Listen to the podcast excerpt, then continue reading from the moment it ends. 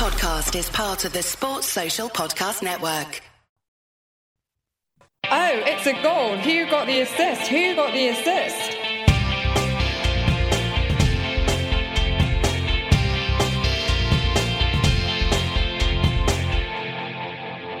Hello. So we're back as the mini double game week that was 25 comes to an end as United and Brighton play out the final game. It's 1 0 to United right now. I'm anticipating the Man United clean sheet going anytime in the next 10 minutes. And it's been a pretty poor couple of weeks, to be honest, for me unfortunately as well last week apologies for no pod so i got some sad news um, which meant fpl didn't matter i'm afraid. Uh, thank you for everybody who sent me uh, kind words and uh, that, that, was really appreciated for everybody who did reach out it's very very kind of you.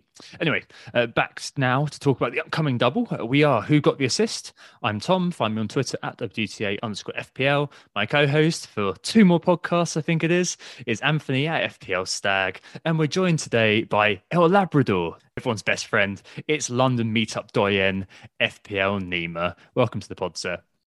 What's up, bro? Thanks for the invite, guys. Um, I'm glad I can catch you as well, Anthony. It's a nice time to come on, and there's a match finishing in 10 minutes, as you say. So let's see our live ranks as the episode goes on.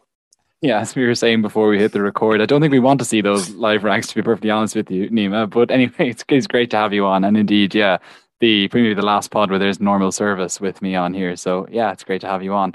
This pod, I know we're usually a very macro strategic pod, but you know what?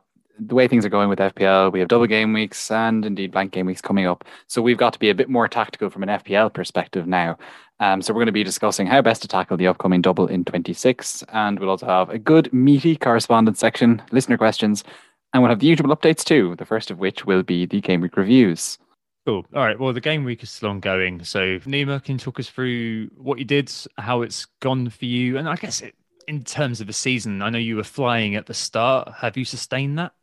Sadly, not. So, this is the best I've ever done in like nine years at this stage. But you are right. By game week four, I remember I came on the spaces. You were like, "Wow, we've got you. Let's get some questions." It was like when you have the Midas touch when you're doing well. Everyone wants to know what you're doing. And back then, I was one thousand OR four weeks in. Um, it's been a long drop since then, but um, Ronaldo tonight and that clean sheet, if it stays, so famous last words that are going to be captured, I would actually be about 11 and a half K now. So this would be a big climb back from 33K this weekly. I, I, I'm happy. I believe in my top 10K finish and we'll see how it goes. Uh, I believe in your top 10K finish, that's for sure. However, where I'm concerned is not nowhere, nowhere near the top 10k. Um, so I did wildcard a couple of weeks ago, and it's been really bad. Basically, I managed to drop last week about 50k due to Kane blanking compared to everybody captaining Jota the Slaughter, and this double game week again has been pretty poor. I'm about 300k now, um, and this season pretty much has I don't I don't know really what it is. I mean, long term listeners will know, but in January I just seem to lose my way a bit. I don't know whether it's just because work's really busy or whether it's just because bad stuff tends to happen to me in January.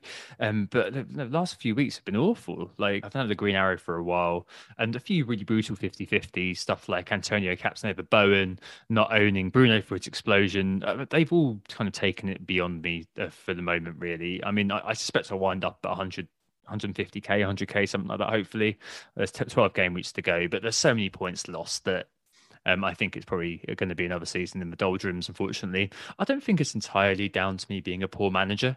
I think I have been a bit unlucky sometimes, uh, but nonetheless, the outcome is the outcome. And since my wild card, I've only had eight returns. Um, six of them have come from widely owned players, like Bowen, Trent, Cancelo, and only two of them, two Robertson clean sheets, have been differentials.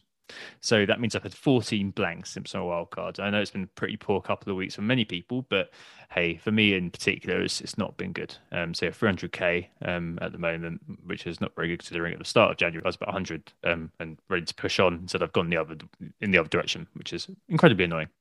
Anthony, how close to me are you now? Haven't actually got that particular figure ready to go. It's it's not going to be a huge distance. I'd say it's something akin to two dozen points, maybe something like that, which is again still an awful lot less than the hundred and twenty something that it was at some point there around the turn of the year.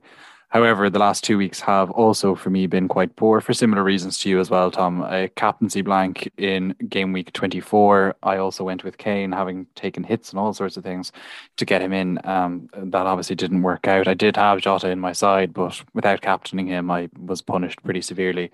And indeed, this game week, I moved on Kane and didn't fall into the double game week trap as I saw it by bringing Ronaldo into my side again, having sold him already. I was just trying to chase points in a serious way. But I didn't really think that United would have a good double game week. So having already had Fernandes, who I captained in my side, I decided to go with Wout Weghorst instead up top. Two points there. Um, that's a big loss versus the old Cristiano uh, thing. I've around 50 points right now. If, you know, if Bruno was to go and score, I think that would be enough for me to get a green arrow. The safety score for me right now is 55. I'm on 50. So we are kind of in the zone where just one thing going my way might turn the arrow green, but the overall story remains a bit like yourself that I'm very much stuck in the doldrums. And like you, I also don't have the wild card to kind of bail myself out of trouble anymore, which means that these upcoming doubles and blanks could be very painful indeed. Um, it might mean that I take the zag necessary to actually find some green arrows uh, in the midst of a maelstrom of pain for everyone else. Yeah, I mean, we'll come on to that in a bit as well. So I think there are a couple of ZAG opportunities, um, starting with double game week 26. Right, uh, let's move on to the objectives and see how we're going with all of this. Anthony, you've kind of got your head in your hands, but can you rescue your face and tell me a bit about the uh, about your objectives? Yeah, they're going badly, Tom. in, in summary, they're not going well my objective is look we're talking about captaining with the herd or with the algorithms the herd and the algorithms they're all wrong. Um, so i'm also being punished uh, with those at the moment. So whilst i am maintaining that particular objective um, mostly at least it's not exactly going well transfers don't be afraid to transfer out elite players if they've dropped off. Yeah i did that. I've had ronaldo out kane out in the last two weeks. I'll i'll sell anyone and they'll probably score. So i'm certainly not i'm certainly keeping to that objective i guess.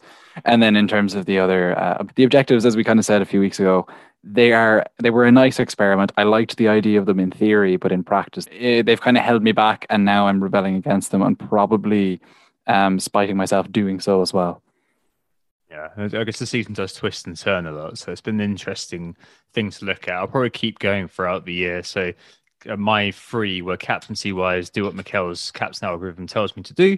I've done that last couple of weeks. Captain Kane last week, uh, that was grand, and I captained Bruno this week, which is looking also very grand. Um, so it, it's not been the best, um, and I think I'm increasingly thinking back to my prior optimism about it when we first did our kind of half year review. I mean, Anthony pointed out actually hasn't the captaincy just been Captain Salah? And I was a bit kind of like, hmm, no, no, I'm sure it's just the algorithm. It would have stopped me from doing stupid things. But no, no, I think he's probably right. And I think that um, maybe it hasn't worked out as well as I'd like it to. Uh, transfers and 50 50 situation take a hit. Well, this week I didn't take a hit. Um, I rolled it, so I just wild carded. But that sort of thing hasn't worked out too well this year.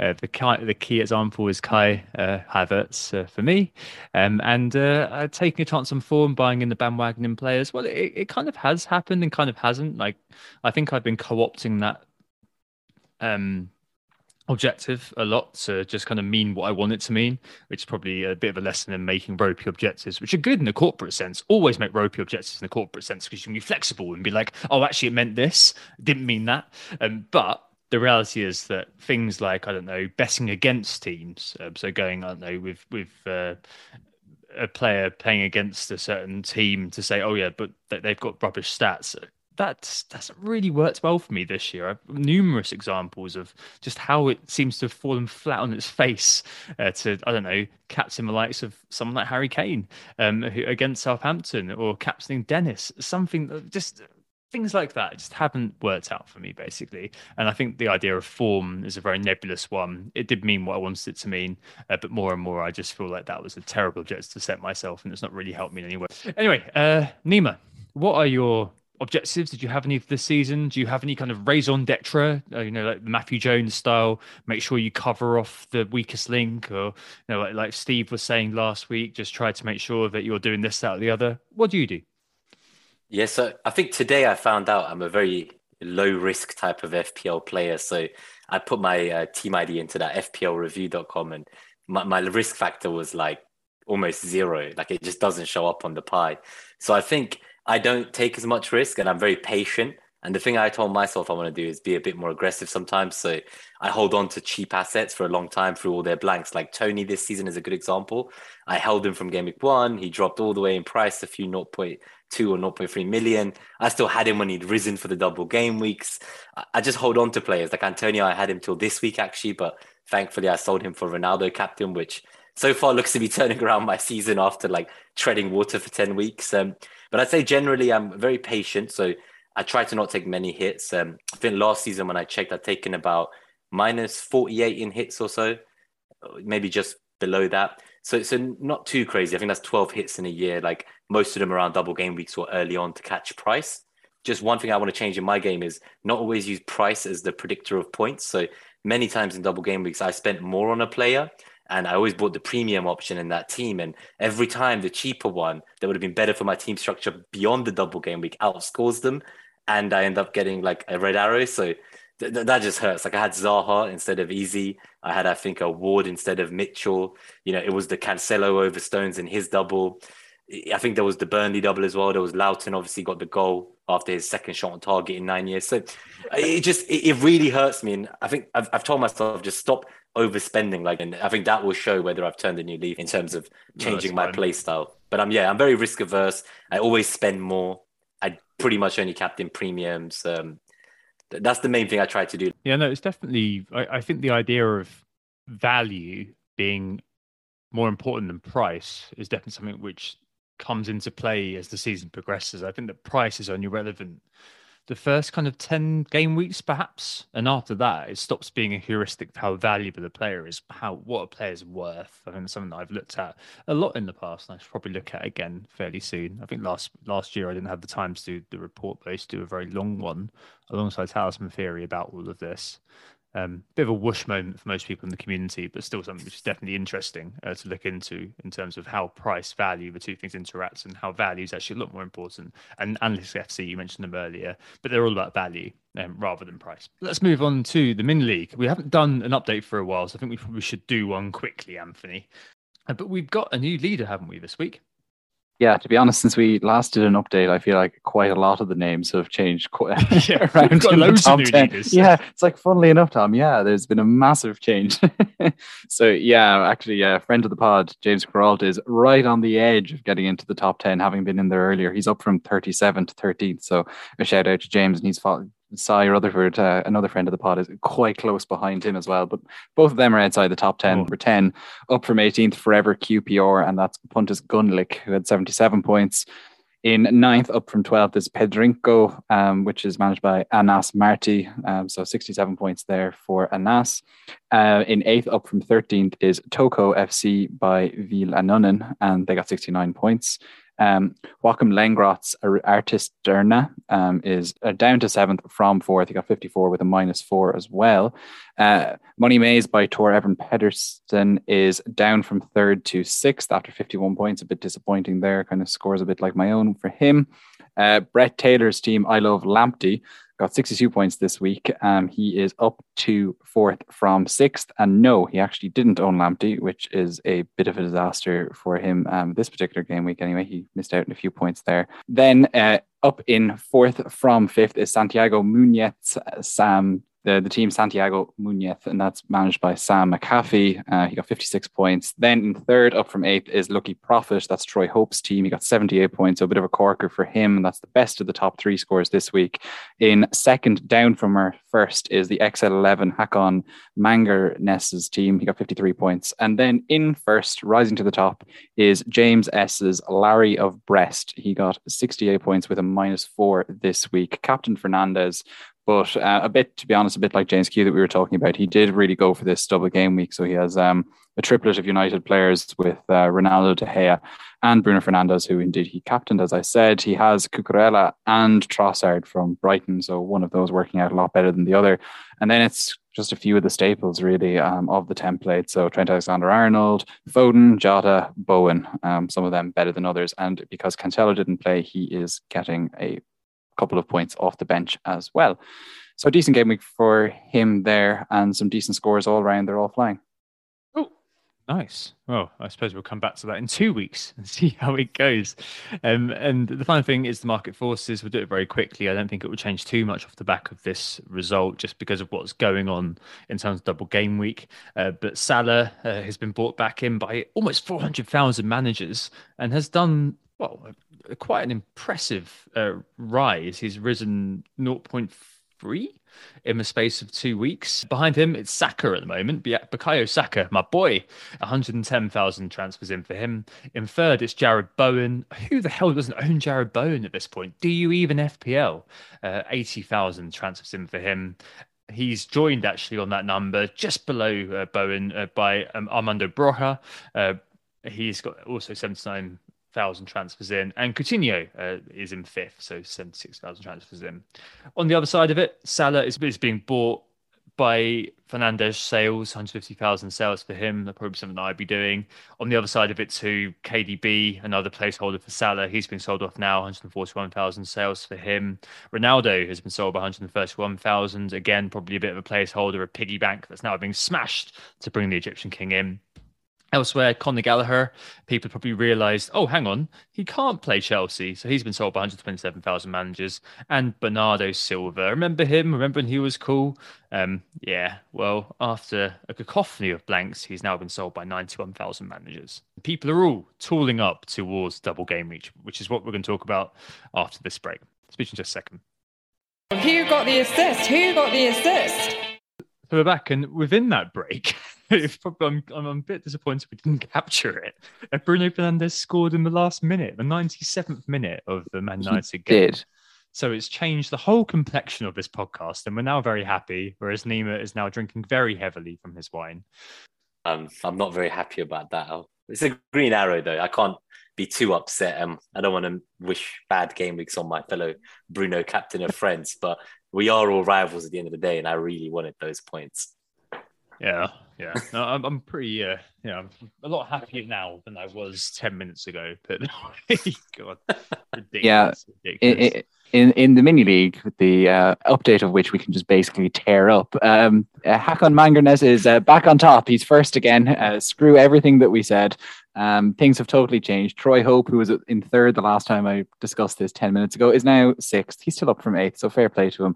And whoever it was, the captain Sancho, that was in the top 10, it was Pontus Gunlick, who was 10th. He's now 18th. So goodbye, Pontus. You are um, relegated to irrelevance. And James Carroll is even closer after 103 on his free hit. He is absolutely flying it. And I, I, I now have a green arrow too. So Yeah. huge news. Huge. so do I. Getting a nosebleed at 250k. Right, let's move on to the main topic area of the podcast, which is what's the best approach to double game week 26? Timestamp, it's the evening of Tuesday, the 15th of February, just before Mo Salah's injury tomorrow night for you all listening against Inter Milan. What's the best approach to double game week 26? Spoiler, obviously there isn't one. but we're here to discuss a few of the key ideas percolating through the FPL world. And I guess speaking around how we're looking at it, because it is hard to kind of give general advice here. I think at the start of the season, uh, up until kind of the teens, you're able to kind of give generic advice, which most people are able to kind of use um, towards their own teams. But at this point, you've started to kind of have paths diverge so much that we're able to kind of give you some advice. But a lot of the time, you have to kind of look at it through the lens of your own team and try to apply what's relevant. And I guess just enjoy what isn't relevant to you and maybe listen to intel about what your rivals may be doing. Who knows? Um, but anyway, the key thing I think in terms of this game week is chip use. There's all kinds basically on the horizon for people. Triple captain, probably a lot of people looking at Salah and thinking, yeah, that's an easy triple captain. I think you'd be blind to not see that. Bench boost, I think some people are looking at it and thinking, oh, this could be a good time to do it just because later on in the season there's rotation galore. We don't know what's going on then. Whereas right now we kind of do have an idea of what the team's going to look like. Some people may be even looking at free hit. And some people, some people may even think of doing nothing, but I very much doubt that.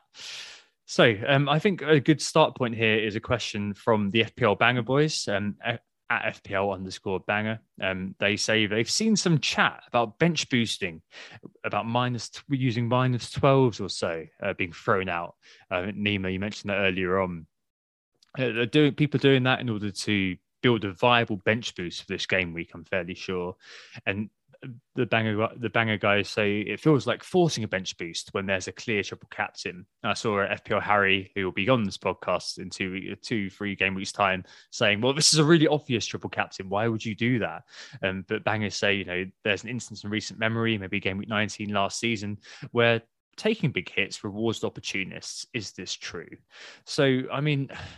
I, I think it's um, definitely an interesting one. There's definitely a bit of a crossroads for quite a few people. I'm a good example of that. So I'm I'm open to the idea of bench boosting. I wildcarded a couple of weeks ago, and I set myself up with a few players who have good fixtures on the on the game week. Um, they're single game weekers, but there might be enough to bench boost with. So it's probably going to be Foster in goal with a double, uh, Dean Buendia uh, against Watford, and Cancelo uh, against Spurs. And it's super close for me, actually, in terms of what the algorithms predict. So I use two, uh, Mikel, uh, the transfer algorithm, and FPL Review. Both of them basically say that my bench will get equal to what Salah will get if Salah plays both games, of course. And I think the question that most people are looking at annoyingly, I really hate hate talking about this because it's pure speculation. But the, the, key question to all of this is: Will Salah play both games? What's his X mins? I guess it's worth looking into to some extent. So there's a three day gap between Inter Milan and Norwich, a four day gap between uh, Liverpool, uh, between that and Leeds, and a four day gap again between uh, that and Chelsea uh, for the EFL Cup final. I'd look over the last couple of years. And uh, it's worth noting that Salah last year, he did appear 38 times. He was benched on the 19th of April versus Leeds for game week 32, following a congested period, which included the Champions League quarter finals. Did come on, did do nothing. And in 2019 20, he was benched for a couple of games. Game week 13 versus Palace, game week 15 versus Everton, with a hive of games around those. The question is, I suppose, is now different. There's a school of logic which says, on paper, is there a better week to bench boost than this week? Probably. Is there a better week on paper as triple captain this week? Probably not. But is it feasible to suggest that with Luis Diaz now involved and Salah having played three times 120 minutes at AFCON, could he be given a bit of a rest because Liverpool got that strength and depth and Salah's played a lot of games? And I guess for me, it comes down to how much I believe Salah will be benched for one of the games and how much I believe my bench is going to match Salah's 120 points really tricky, isn't it? Um, that's where I am. Chip use, where are you on this, Nima? Are you kind of straight up triple captain Salah, no regrets? Yeah, I think so. Um, I don't think a bench boost has crossed my mind. Um, I, am not well set up for it. I have five double game weekers.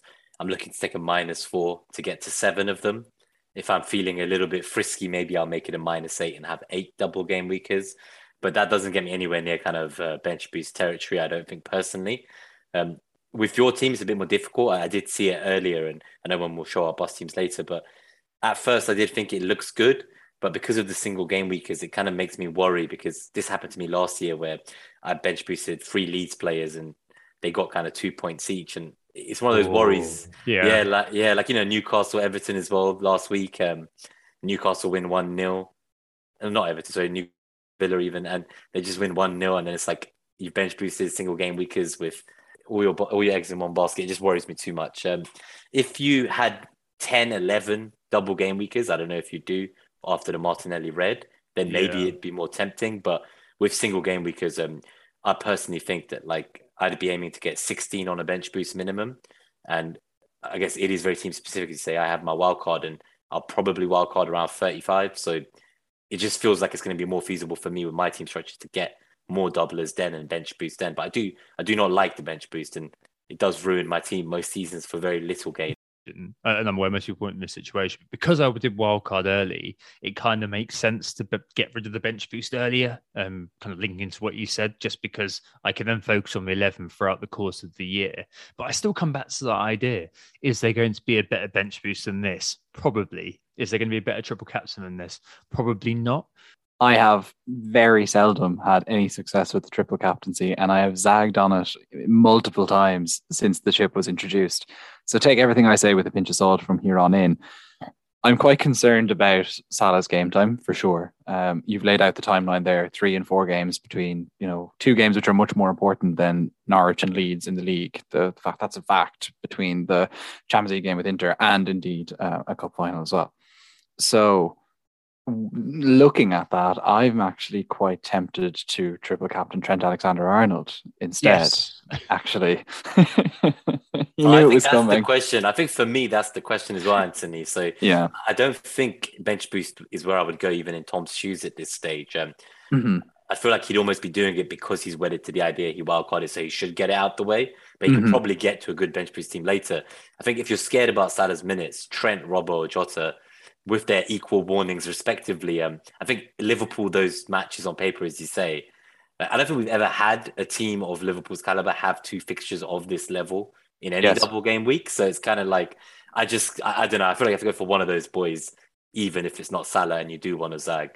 Yeah, I'm inclined to agree with you. And I just feel like when fatigue bites a big team, they'll tend to grind out a result. And grinding, you know, grinding out results tends to means attempting to keep clean sheets. And I just feel that that gives defenders an advantage. Trent doesn't really have a clear replacement to come onto the right, whereas Robbo has the Tsimikas problem. And then Jota, look, Jota is Jota. He's obviously had his big days in, re- in this season, but he's also disappointed people numerous times, me included. And I'm not sure if I just would have the stomach for triple captaining him of all players. Salah, who has more air miles than a Brent Goose, is kind of, you know, isn't necessarily um, the most enticing idea either. But I think Trent is a very like viable, and they're both equal. It's just how much risk you want to. Um, oh, just on the on the bench boost argument as well. While we're discussing it, I just don't feel like the peripheral figures in your side have the fixtures that you really want um, to be going for the bench boost. And so I feel like no. this is it. Like I, I, feel like it is one of those forced moments to bench boost. Like the fact of the matter is, is that uh, Cancelo or Laporte at home to Tottenham are probably more interesting as defensive options than most of the bench boost options in defense, for example, just to pick two random players. And I guess that typifies the issue with the bench boost that we get very obsessed about looking to the doubles when the fact of the matter is, is that the premiums return quite nicely most weeks. And so if you have your premiums, you know, well lined up and then your your alternative cast have decent fixtures going in a single game week, I don't think is a bad idea at all. What about hits, guys? Um, not for a bench boost, but just say like a minus eight or minus 12 to get from four or five double game weekers to somewhere like seven or eight. I guess where would you cut it off? I'll give the annoying first answer and say it depends. I guess if you're taking a bunch of hits to try and make sure you you know move around money to get Salah into your side, you know I think that's a very different way of framing the use of hits than it is to you know bring in um, a bunch of like Dwight McNeil characters Tarkowski into your side. yeah, you know like you know not all minus eights or minus twelves are created equally. Um, and I, I, guess I'd bear that in mind more than anything. I, I don't think it's a bad idea, to be honest, though. At least, at least now, at least with the Tarkowskis as well of this world, at least you've got the double double there to justify. at least you might get eight points um, from appearances um, over the course of the uh, multiple game because of the Burnley doubles being being the kind of the fodder that you can kind of prop up your defense with and you know prop up your budget with. You think about the points potential that those mm-hmm. hits have, and Dwight McNeil doesn't provide much. Jota or Salah provides quite a huge ceiling. It does seem that those big hits are being promulgated as being a particularly decent idea. And I think the point behind that is that you can buy, for example, if you are free hitting in 27, an Arsenal player this week. And the reason behind doing that is because in 20 in 30, our game is going ahead. So I think that you're kind of buying a player to have some sort of downstream impact on your team. And it kind of works. It kind of makes sense to be doing that because you're going to get the long term value out of taking the hit this week, especially if you're removing a player who you don't really want and you're moving on some deadwood and you're kind of thinking, you know what? All right, I've got the immediate gain this week of the double and Arsenal's double is being fated as being a good one because we've got two home fixtures. And then you're able to say, you know what, I'm buying a player for this. I can cover in 27 either via my team or via using a free hit chip. And then in game week 30, I've saved myself transfers as well. So there's huge value in doing it. I think, Nima, you mentioned earlier on about big hits being taken by a lot of people in Analytics FC. Do you think that that's kind of the, the reasoning for it? So I think that that's the thing. So I have three Liverpool boys, um, and I have Saka. So in 27, I'm already going to be down to kind of 10 players. And I really want an Arsenal defender because I think these two home games are rife for clean sheets. And I've not had Ramsdale all season. I'm I'm pretty confident as well that he's going to potentially be one of the highest scorers of the double. So I really want him. But doing something like De Gea to Ramsdale when De Gea has Leeds next week and I only have one free hit, I'm not going to free hit is painful. So then the question sort of comes in like, well, what about Pope, as you said? Because is he worth a hit? Now, the painful thing is we don't know if Pope will play in game week 30, and we won't know that till after the game week 27 deadline when the cup mm. games happen. So that frustrates me. I've got one free hit. I will use it in game week 30, I believe, if no other fixtures get added. But for now, if Burnley Southampton gets added, I can get to Broja in maybe 27 or a bit later. I can get um, double Burnley now. So something like a Pope, a Weghorst if he was fit, Tarkowski. I would go all in on those hits because I would consider them as hits that will pay me off because I can then in 27 sell Jota. I know that's a different debate in itself, but I could then sell him and then I'd only have three players um, from the Arsenal side that I would be benching and Liverpool side again. So, so what do you think of that then? Do you believe that like if you were in my shoes, would you get a Pope with four fixtures and just replace De Gea outright? Or would you keep De Gea for your bench for 27? Why have uh, David De Gea for Watford when you can have Foster for Man United? I mean, let's hold that thought because we've got questions on goalkeepers later on as well. Yeah, hey, we'll you know, we're anticipating them all. I think I think there's one thing to cover off here, um, which is if you are bench boosting, um, is there going to be a better triple captain for you? Um, to Ben Crellin's spreadsheet. No, not really. No. oh, really? I mean, you're really looking at a few things, aren't you? Leicester have got Norwich home left are you going to be triple captain James Maddison? Wolves have got a Watford home. I'm going to be triple captaining Jimenez. Kane or Son, maybe they've got Brighton or Arsenal fixtures reschedule. Game week 36. If you're going to triple captain in that, Spurs are away at Anfield. Oh, it's it's not very good, is it, Anthony? That's for sure. It doesn't look like there's one that's on on the horizon. No, and to be honest, like there's there's no point really digging into any further detail than that. It'd just be a waste of oxygen. Like there there really aren't. Um, there doesn't look to be a clear better double game week that you could identify. Sure, you can identify imbalanced fixtures um, at this distance in single game weeks, but who's to know where things will be by the time a lot of those imbalanced fixtures uh, come along? There's just no argument, really. I don't think. I, it just feels for me that use the triple captain now if you can, and you you've got that you know quote unquote problem solved, um, and you've kind of taken the diligent choice. There is a question about whether Salah is the one to go for because of the exactly. X Mins, but there isn't a question of why Salah. Full stop. You know, like there isn't kind of. It, this isn't a. You know, here's the here's the reason why you should triple captain Lacazette. This nicely brings us on to essentials for this week, um, because obviously those are players who are being looked at as being part of the essential set in end double game week, any blank game week. There are players who need to quote unquote cover. And I think there'll be a few here. Salah, of course, being one of the key ones. Good question. FPL Fledgling, uh, one of the meme goats on Twitter, asks me, Hey, Tom, uh, which players should I target, bring into my team for double game week 26? And Salah is the biggie, isn't he? Um, and I think it's probably worth mentioning the question who would you sacrifice if, if you're a non-owner. I think that most people have got triple Liverpool at the moment. I suspect most people have got you know maybe Jota, Trent, and probably you know Robertson maybe or like another one. Um, if you ask, would you ever look at perhaps selling Jota Nima uh, to uh, accommodate Salah, or would you be kind of looking at selling Robertson? I would just go Jota straight Salah and keep your double defense. Um, there is the question of do you want to dodge Salah altogether? Like there's a few managers who want to be Maverick like that, and they want to dodge him and just have the double fullbacks and Jota. Um, fair play to them. Um, I don't take risks like that. I don't live life on the edge like that. So not for me. I'd pass. Um, and in terms of other assets, um, I do worry about Robertson because there is that question of X Mins about Salah. I think it would be unfair to not assume the same of Robertson. I think Tsimikas was very good cover earlier on the season. I'd argue maybe he was actually performing better than Robertson until Robertson came into form more recently. So I'd worry about him equally missing the game before the final. Really, that does just leave Trent and um, and Salah for me. And Jota's not a consideration, which is why I would in this scenario send him for Salah. Okay. Well, I mean, Jota's been sold. I think he's seventh or eighth in the transfers out at the moment. I think he's got about 60,000 sales, something like that. And Jota selling him is a, a, bit of a huge bet against template at the moment. He's 40% owned overall. And he's doing okay in the data over the last six. Fun facts Fabinho actually has a higher expected goal involvement over the last six games than Jota does, whereas Robbo is not looking very good in the expected data. Um, 0.7 XGI, free goal involvements, a big over performance. And over the course of the season, according to StatsBomb, Jota's a close second behind Salah in terms of the season XGI. I suspect the majority of people listening have this a, a, a very large investment in Jota. I bought him at 7.5. He's now 8.5. Getting rid of him is basically saying goodbye to him for the whole season. And I think that that perhaps maybe pushing me towards thinking about selling uh, for me Robertson instead.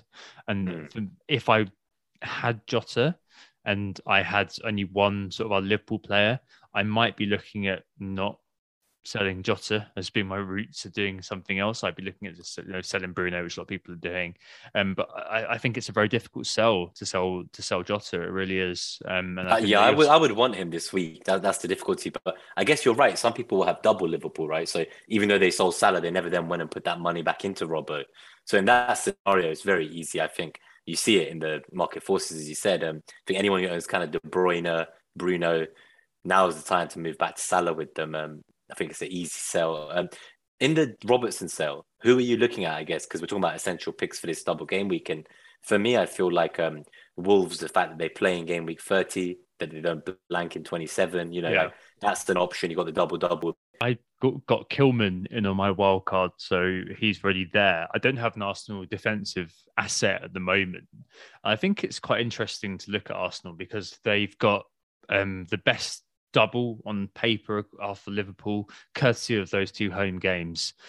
Um, and I think season wide, um, we've been middle of the pack in terms of defensive data, an important win, uh, ground up versus Wolves. But over the last six games, importantly, we're second bottom for XGC. Uh, only minuscule amount difference between us and Man City.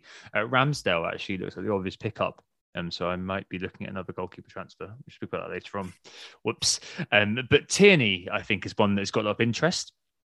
Um, I can see why, because you've got that kind of any given game week sort of thing going on.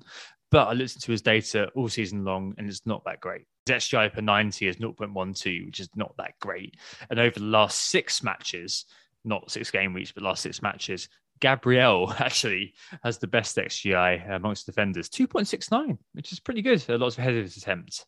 But I, I, kind of feel like it's just worth, perhaps, if you're looking at buying someone for the long term, just buying White or buying Tomiyasu or something like that and pocketing the difference. Bit cheaper, yeah. I think I did look at White as an alternative to Tierney. I feel like Ramsdale's the one you really want. And if you've got your goalkeeper covered or you already have him, you could even get a double Arsenal defense. Um, obviously, again, if you're free hitting in 27, that's a lot easier. I think if I was free hitting 27, I would not be going into this game week without free Arsenal assets on top of the free Liverpool assets. That that that's a certainty for me. Yeah, that, that's 20, 27 is definitely dominating my thoughts. And I know we're, we're kind of skipping a bit ahead here, but dominating my thoughts when it comes to transfers because uh, yeah, I could find myself in a very sticky situation very quickly, um, being tripled up on Liverpool already um, for that particular double game week. And this is the reason why it's, I think it's a Wolves defender as a non, as someone who's used my wild card and as a non free hitter in the coming weeks. Uh, that's I, that's why I uh, it's Wolves defenders are kind of winning out in my kind of primary thoughts, I guess um, for this double game week ahead of the Arsenal ones, even if their fixtures are kind of dirt in some ways. Uh, Leicester have been dodge a bit, so it's not impossible for Wolves to grab a clean sheet out of that one. And um, Arsenal, was obviously improved and things, haven't been um, and you know assert to get goals against anyone. So with that in mind, I'm, I'm not too scared of having that Wolves defender. Um, and which one would you go for? Obviously, uh, Tom's got Kilman already, and people talk about Coady as well as like one of the centre backs, but. Um, mm-hmm does Aït-Nouri tempt either of you? Would he be someone you'd get over a one nailed starter? He didn't start this week, did he? And Johnny's yeah. now, now back from injury, so I think that that ship has sailed. Really, I think that you know Kilman did rise the other day, but him he's played every minute of the season Um, even Coady's been substituted and Kilman's been left on the pitch. Uh, that's probably telling about who he is. Yeah, Kilman's in my important he is. Sky overhaul team. Actually, you make a good point. Um, where it comes to certain formats, I play much more safely. But um, Aït-Nouri really tempts me because I, I had heard that there is talk of Johnny potentially actually playing on the other wing back position, and that you know Well, Semedo could- replacing Semedo. essentially yeah, because Semedo doesn't have ample cover, so there was that comment there. But um, You know, one thing I would mention is that Wolves have got the seventh best defense season long, according to StatsBomb, but they're pretty middle of the pack over the last six weeks. And really tellingly, they've got the second most lucky defense in terms of expected goal concession. So they're dealt, they- they've conceded much less goals than they're expected. Um, data would have suggested. Uh, so maybe it'll be a bit of a flash in the pan. We'll see what happens with with our with our game. I think that, that game for me did scream out as a nil nil. Um, but nonetheless, um, it could be worth just just having one. And plus, they play in game week thirty. So again, linking, linking into the idea of a long term pick, if you do buy a Wolves defender, they're going to do you decently over the course of the next little while. And plus, they've got a nice double with Watford at home to come, and Watford Mm. can't score for anything, can they? enough on the Wolves defenders, it's Saïss actually that stands out to me as the one that I pick up. I know he's that little bit more expensive, but um, we've heard plenty of discussions about how Leicester can't defend off corners. Saïss is the one that you tend to see um, posing the biggest threat of the Wolves defenders at corners, and uh, that alone, to be honest, is enough for me to merit bringing him in and paying that little bit more. There isn't a huge difference between the you know 0.3 and 0.4 in the difference between um, him and Coady and Kilman, and so I think that means it's that he has yeah, amount, it's worth extra amount with a little bit of a gamble that kind of comes Yeah. with Saïss specifically against Leicester, and then generally as well, he does provide um, a far greater attacking threat. Sure, but um, just before you move on from all Wolves, I have a question because Jimenez is someone I'm looking at. Um, I wasn't before. I was going to get Weghorst for double double, and I hope he didn't blank in thirty potentially. But Jimenez doesn't blank in thirty, and I don't know if I can bring myself to Lacazette either with the blank in twenty seven. So it's kind of like Jimenez instead of a Wolves defender is what I'm kind of maybe pondering on, and then I would get an Arsenal defender or a Burnley defender in that other slot. So although Wolves is great, I think just from my structure, Jimenez actually appeals to me more from Wolves for those same reasons of obviously not blanking. Um, what do you guys think about Jimenez? Ha- has he returned to the same confidence as before his head injury? Only Burnley, who obviously played the least games of all, have less shots in the box than Oh, Wolves God. did in that period. And to be honest, I think that kind of answers the question for me. It's just like whilst it's it's great to see him and Jimenez doing well, and whilst he has shown signs that um, he could be good, he kind of falls into the the greater problem that is forwards and paying seven point four for him when you can get you know cheaper, similar scoring alternatives. I think I think at that price, given the value of what he offers, he's probably worth it. The thing is, is it this week? Is That's this the week thing. I worth could get doing? him next week for De- uh, King. Yeah. So yeah, I'm and, thinking just do that next week, maybe for me. and that we all hate Watford strikers. We've all got, we've probably all got one. I mean, I've got one. You've got about five, Anthony, by the sounds of it.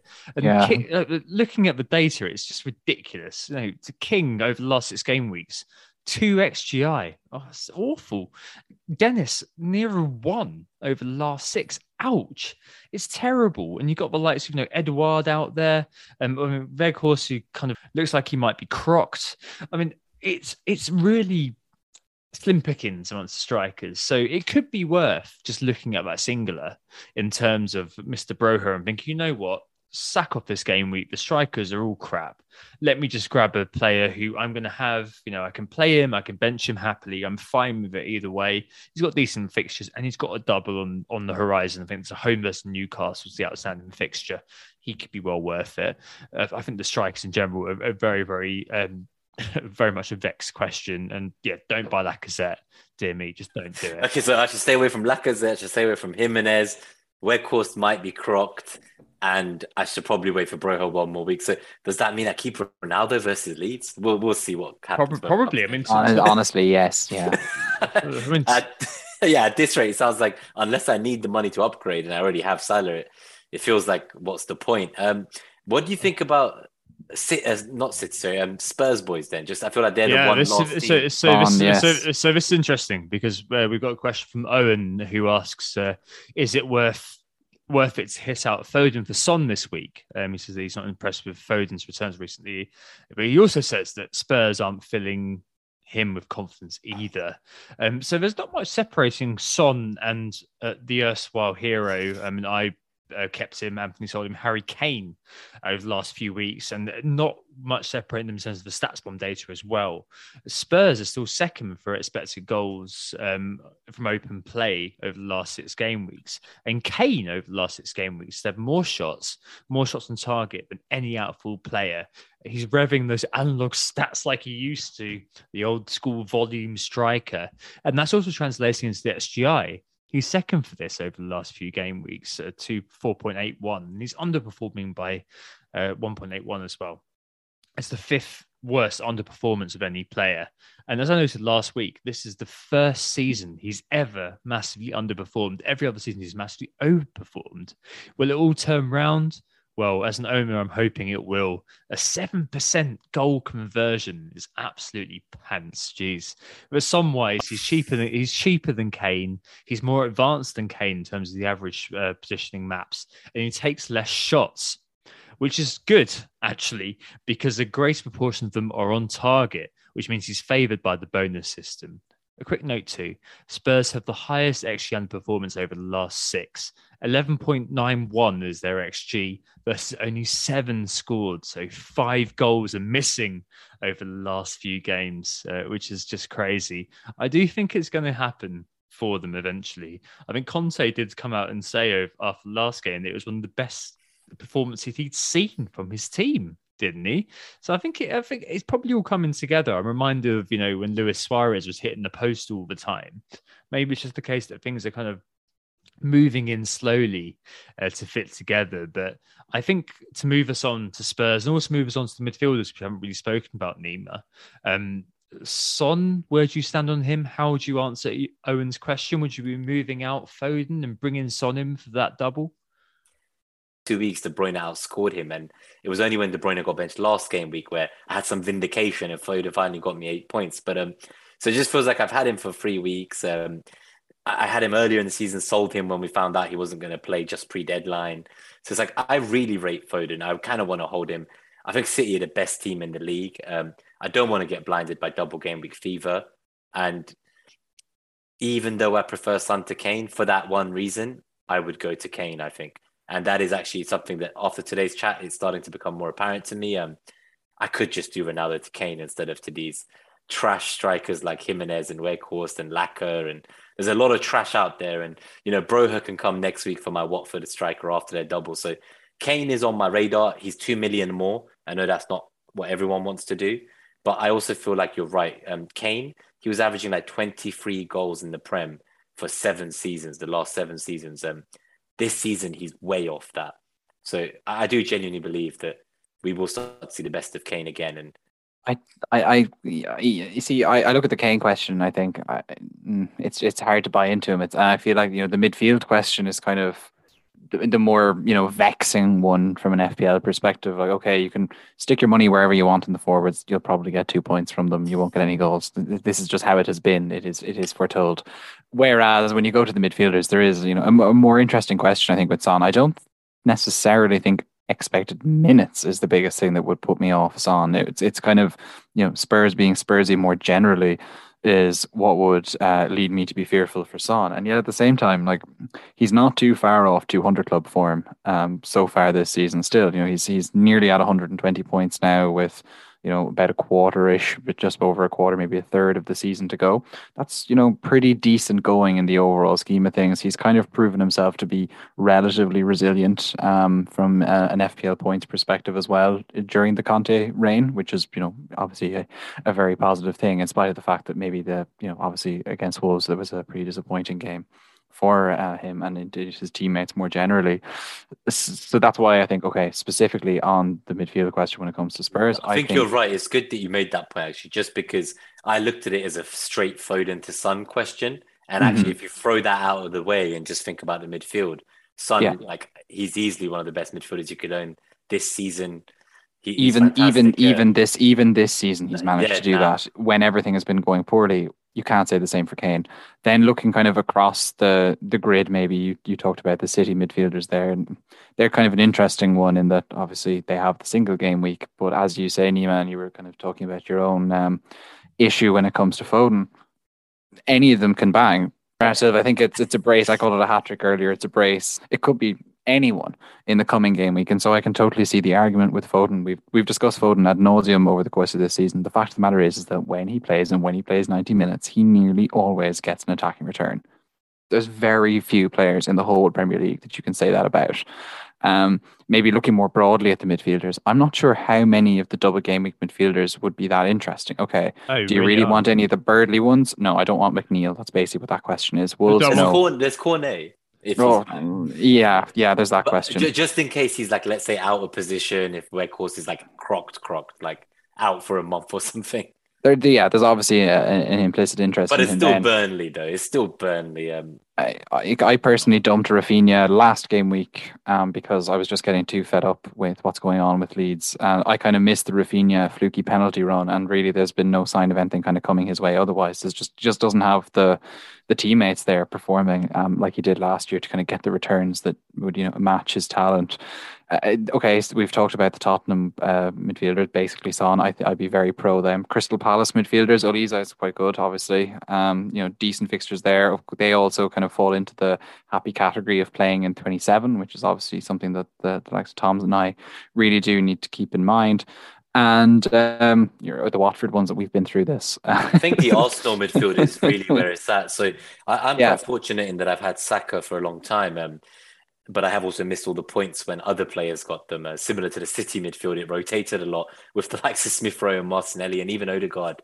Um, I do feel for everyone who does have Martinelli. So there's, I guess, the first question is like, if you have Martinelli, just, Uh, just, just dig dig into the Arsenal midfield question a little bit more, but both So, of like, you maybe. would- So aside from Martinelli, like, okay, do you, like, yeah, okay, you you've had do? you've you've had Saka for a while. So do you think you're obviously going to sit on him because you're not going to move him on? But if you were choosing right now, is Saka the one you'd pick? Yeah, and I think I said it preseason. I said it even like when the others were popping because when I go and watch the games live, and obviously like you can see what's going on off the camera where it's not on the TV view. To me, Saka's clearly the most important player at Arsenal, and tying him down to an extension of his contract is the most vital piece of business we're trying to do this summer. And he was our player of the season last year as a kid. He's still a kid.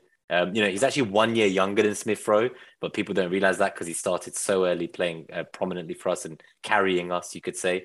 Um, obviously, this is where the talisman theory became famous here on who got the assist. Um, and with that in mind, for me, Saka is the guy. Like when the team wants to play or perform, they look to him. So for me. I would have Saka, but I love the idea of a double Arsenal midfield. Um, I think Odegaard, just for the minutes, is the one I would go for over um, even before kind of the Smith Rowe is gone now. But um, you know, he's going to be more nailed, but I wouldn't go to him anyway.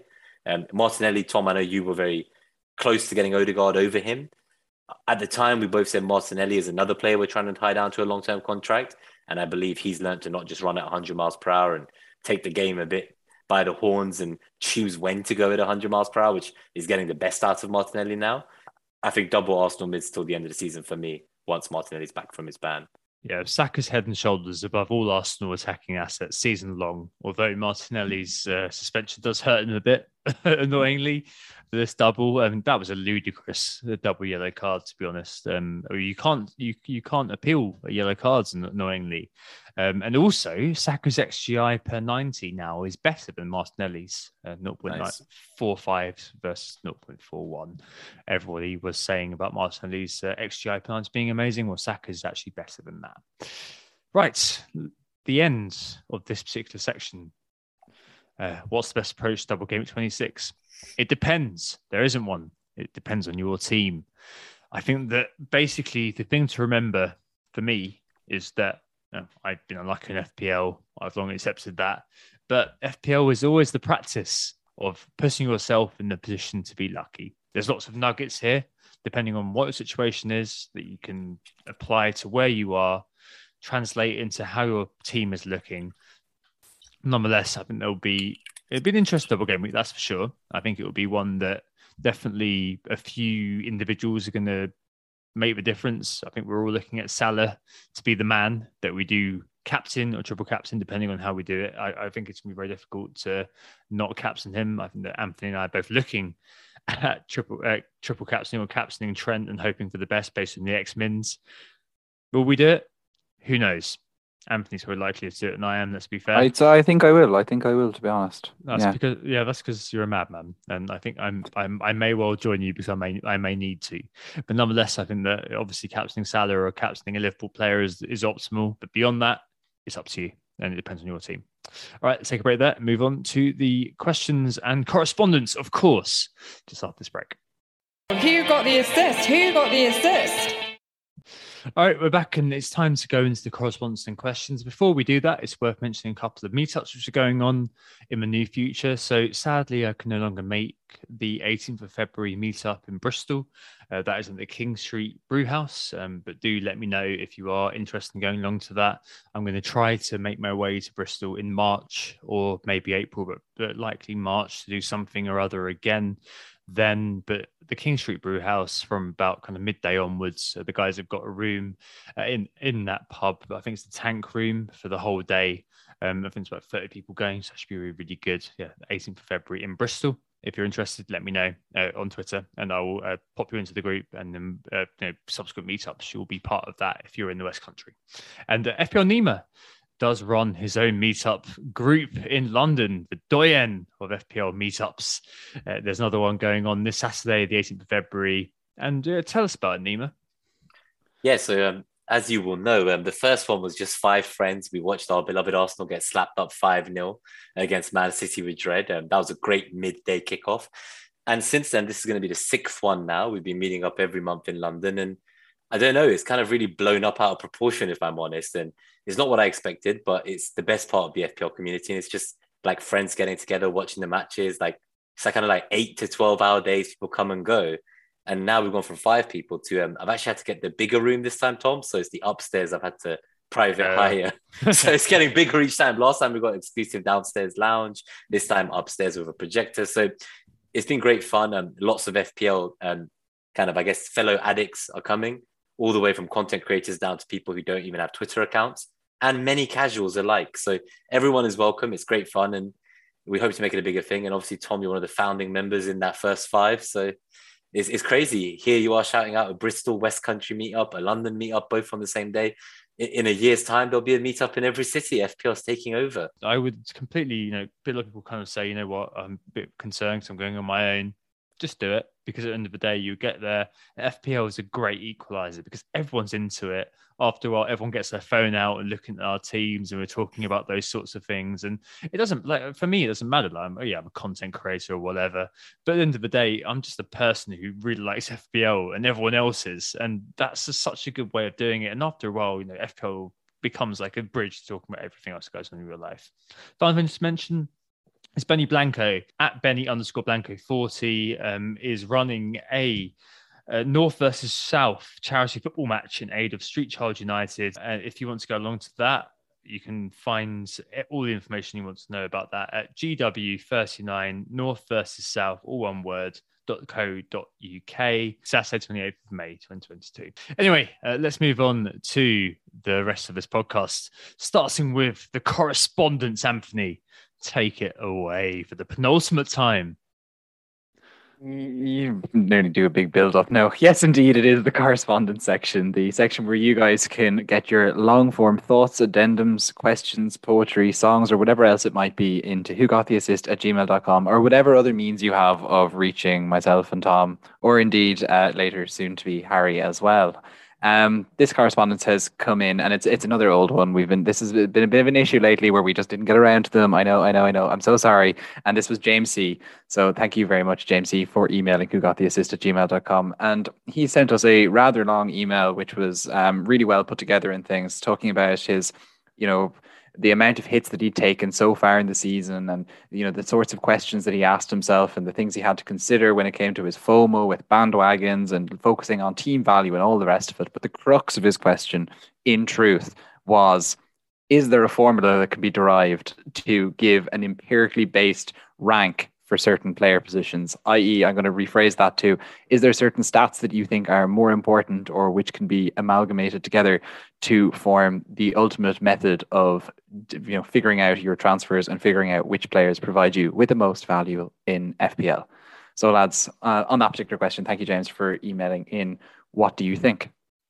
I mean, there's loads of ways to look at and assess data, and great arguments have raged for a long time about the best way of comprehending a player's worth, value, whatever, using it. But fundamentally, as I always say, stats are part of and not the full picture. I think anybody in that analytics FC or however they're aligned, or it's the grass FC sort of stuff, where they're people for people who aren't on Twitter, that's the people who say, you know, the eye test is king versus the analytics crowd who say, you know, it's all about the data, it's all about the spreadsheets and everything like that. I think if you look at the data set, the data set's always there for everybody. There's of things like you know researcher bias, you know, you and confirmation bias. You will find the way to make the data work to suit your argument.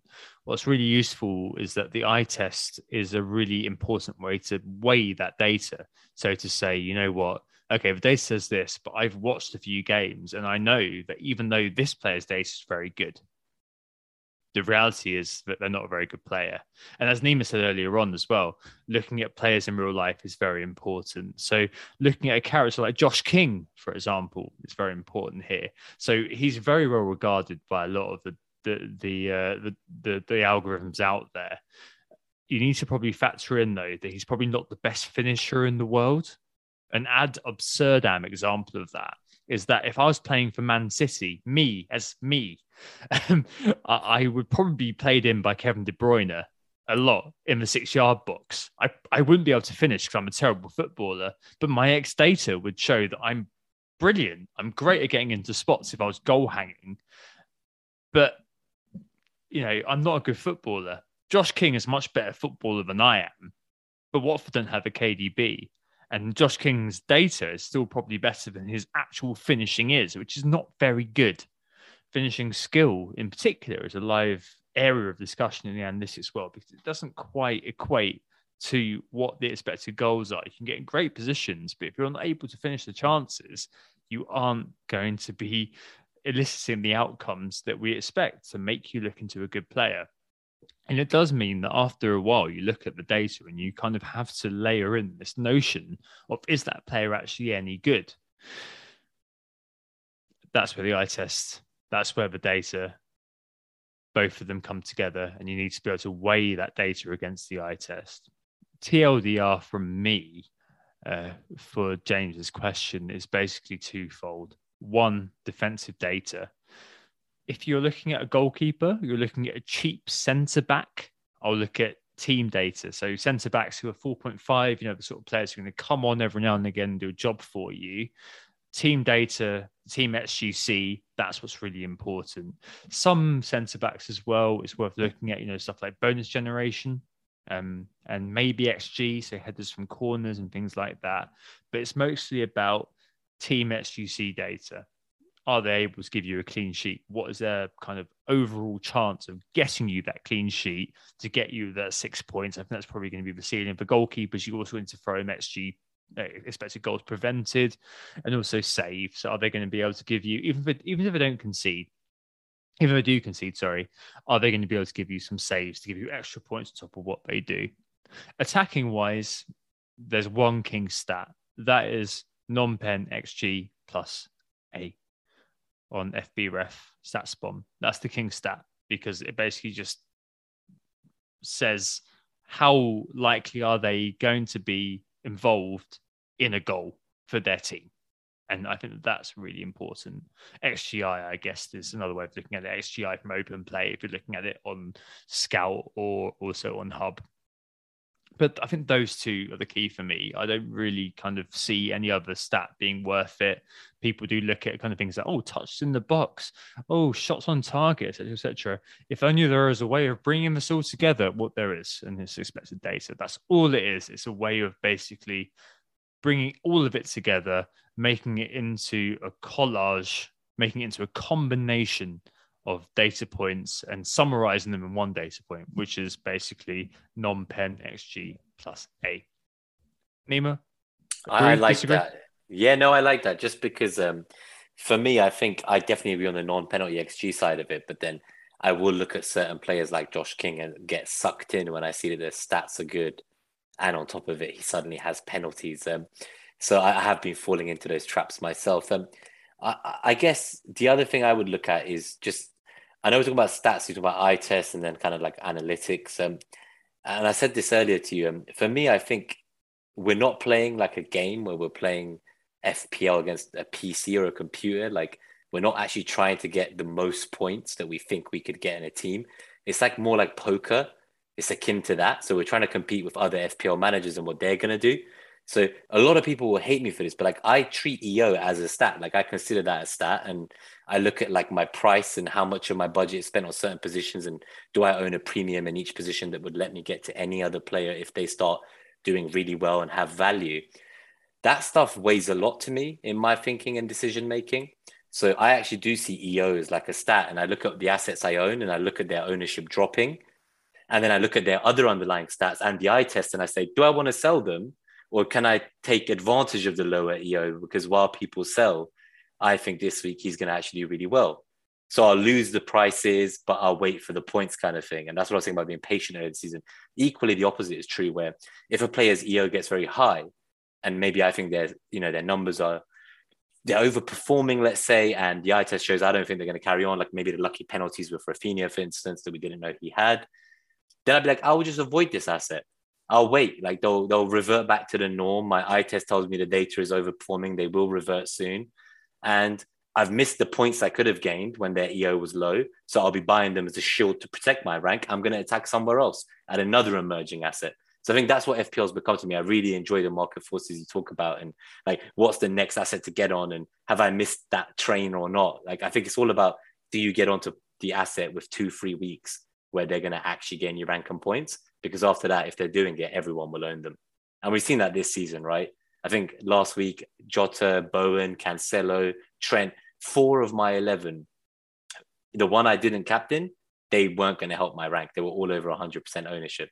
So again, I do think like for me, that's a major stat. And I know a lot of people wouldn't agree with that. And no, I don't make decisions on EO, but I'm trying to be other managers and knowing like where I can gain ground or lose ground for me, that's that's how I play poker and I love poker. So I kind of treat FPL that way and I add the numbers and eye tests, but I actually look at EO a lot more. And late riser told me like I should go with my gut more and trust my football beliefs. And I said, let's see, because I'm I'm, I'm very risk averse, as you saw my profile. I think the power of EO is very strong. I, I think that live FPL has definitely become a real thing uh, amongst managers. That's definitely true. Um, I think that you know you only need to see when a popular player scores that you can't get on live FPL, and you, will see the Python, um, you know, too much traffic thing going on.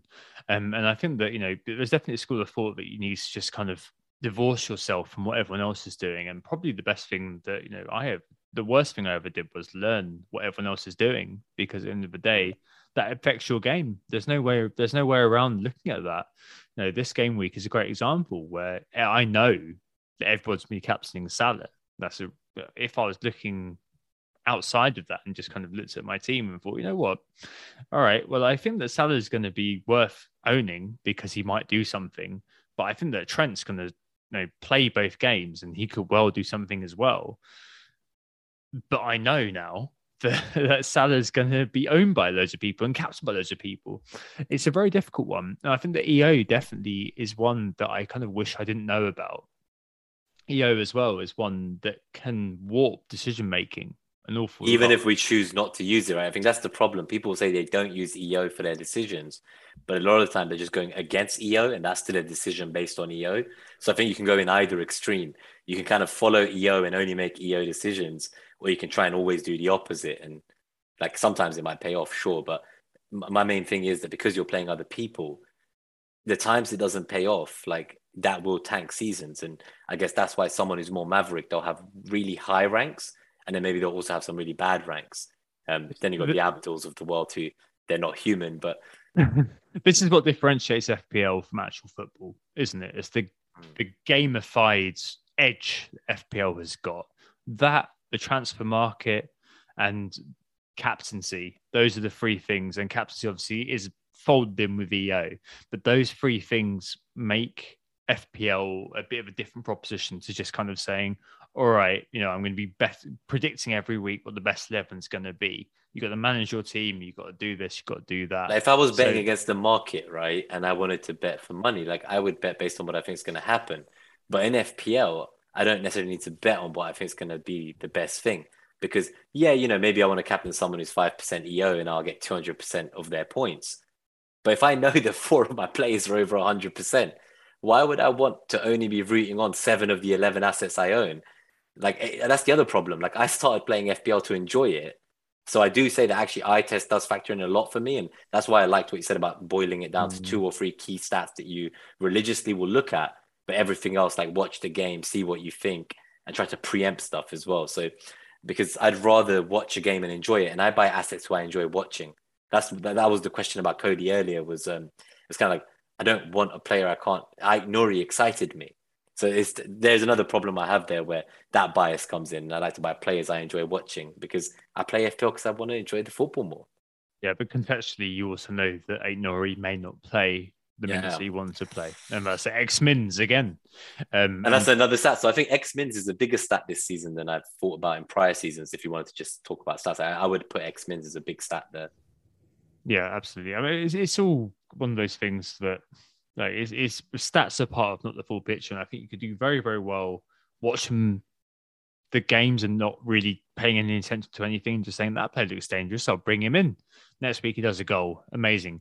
And you've also got the likes of Simon March, who came on our uh, pod uh, for behavioural science uh, during the course of summer, who won FPL without really watching any games it works both ways. It really does, and it really is about variance and how they those things impact you. I think it's Um, your style as well, though. So you've got to tap into what your preferred play style is.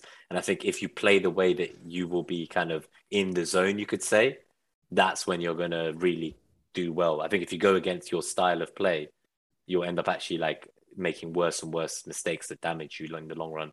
Well, that's a different question, but anyway, uh, Yeah. Anth- Anthony, An- An- Anthony, what do you think about all of this? And do you want to bring it to an end too?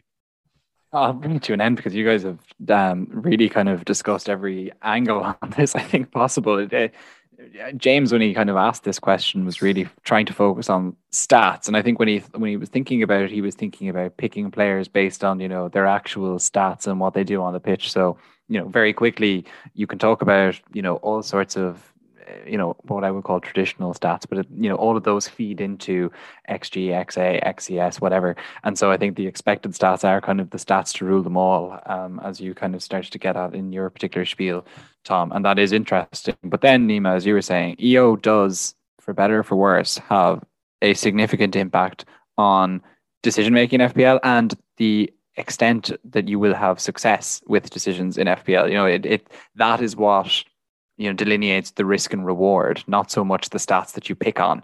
You know the stats that you pick on aren't really all that relevant um, by comparison to how others do around you. Um, and so it's it's kind of it's hard to you know discuss these this question of which stats are important without thinking about EO and indeed yeah of course expected minutes. But really EO does have to feed into it especially when you're looking at let's say he was talking about it by position. So for goalkeepers you know expected minutes is very important EO less important EO hugely important for a midfielder even if X mins is low, if the EO is high, it doesn't really matter. You know, you probably will, you might need to have that player in just to cover yourself. For example, Foden in a big double game week for Man City, you know, even if there is a risk that he only plays one out of the two games, if he's owned by 160% of managers, you'd be brave to not have him. Um, so it is, it is interesting kind of the way that these things interplay. There is no true answer um, for your question, James, but it is certainly one that is worth pondering. So thanks so much for emailing into who got the assist at gmail.com. The we will still be taking correspondence even after my departure. So please do email who got the assist at gmail.com. I'm just browbeating Tom into continuing the segment here. I don't Will know we if that's actually though? Will we? Will we? I, I, I, feel, I feel like I, I- I think I'm going to give the Lucy a chance to think about how she wants to uh, have a section to herself. Uh, but we will have a couple. We've got a couple of uh, correspondence questions left, uh, which we will we will answer uh, on Anthony's Anthony's uh, penultimate pod. Right, Thank let's move on to the questions this week. There are only a few of them because obviously we've covered most of them in the main chat. The first one this week is from Tom at FPL Dummy Tom, who asks if a burn defender is a good choice to bring in, considering the double double. This week's fixtures are pretty iffy, but I'd certainly be looking at one for game week 27 with Palace and Leicester. Uh, the concession of headed attempts, which you mentioned earlier on, is noteworthy. I haven't looked on FPL Twitter, but I'm sure somebody has done some sort of, you know, post thread, amazing infographic about it somewhere. Um, all season, Leicester have exceeded the most headed goal attempts. Uh, Palace is somewhere in the middle. One thing I'd note, though, is that Burnley have had the least attempts from corners of any team this season, only 33 and their recent XGI is nothing to write home about. So you're getting these guys in for appearance. Let's be honest. That's the only reason you'd be getting these guys in because their XGC is nothing to write home about either. Um, uh, uh, uh, obviously, we've got the kind of residual feeling that Burnley were very, very good defensively of old. It doesn't really seem to be the case at the moment, but Dyche and Burnley are always able to shut things down, play negatively or whatever. Uh, Burnley wise in general, uh, Weghorst, who I know you brought in Anthony and I know Nima you're looking at, this looks okay, decent enough. Uh, Cornet has been shoved out wide to accompany uh, to accommodate uh, J Rod, which hasn't quite worked. And um, I also remember as well, Cornet's 5.9. Obviously, there's loads of double game weeks coming up for him. But remember, he was massively outperforming his XG for a long time. He was basically in the goal of much month competition with himself. And his Jelavic style golden touch looks to have trailed off a little bit. But at 5.9, you could be interested. I'm not particularly interested. And speaking to the likes of Claret FPL, at the moment, you've got to think it's a case of lads, it's Burnley. If you can get one in fairly easily, then do it because you're going to get appearance points. But I think the expectations have to be very, very low beyond that. Anthony, what do you think here? Uh, for me, it's just I think there's, as you say, it's the, the initial two fixtures are just quite tough, which means that you might not be that interested in any of the Burnley defenders just on the basis of those. But at the same time, you know, Brighton, you know, not exactly free scoring. Spurs haven't been free scoring, could easily find themselves just in a you know slugfest with Burnley, especially at Turf Lane and or Turf Moor even, and may not um, could quite easily come unstuck. So I wouldn't I wouldn't rule them out. And I guess as we were discussing far far earlier in the podcast we were talking about how you know you bring in the Burnley players now as part of uh, you know a grandiose minus eight. At least you've got the justification of the number of games that they're going to play for your side. And that means that they might not necessarily be a bad transfer if you're just going to be making another defensive transfer to bring one of them in in another game week's time anyway even even if you end up benching them for this double game week that's coming. Uh, of the defenders that are there Tarkowski is the one who seems to be kind of just getting more of the attempts. You know, as you, as Thomas pointed out, there aren't that many of those attempts. I think that just comes down to just not getting many corners. But um, of those, it does seem like Tarkowski presents the biggest threat of them. Pope wouldn't necessarily be a bad uh, a bad question or a bad player to bring in. We'll have a question on goalkeepers a little bit further on, maybe where Pope can be touched upon in more detail. And I just hope that Weghorst is, is fit because, to be honest, of all of their attacking options, I know this question was really about the double double for Burnley defenders, but I think Weghorst looks like a pretty decent um, kind of option for these four games that they have in two game weeks. The man's just gonna cause problems, and I feel for Brighton that would could be an issue. Certainly with that Spurs defense, that could cause trouble.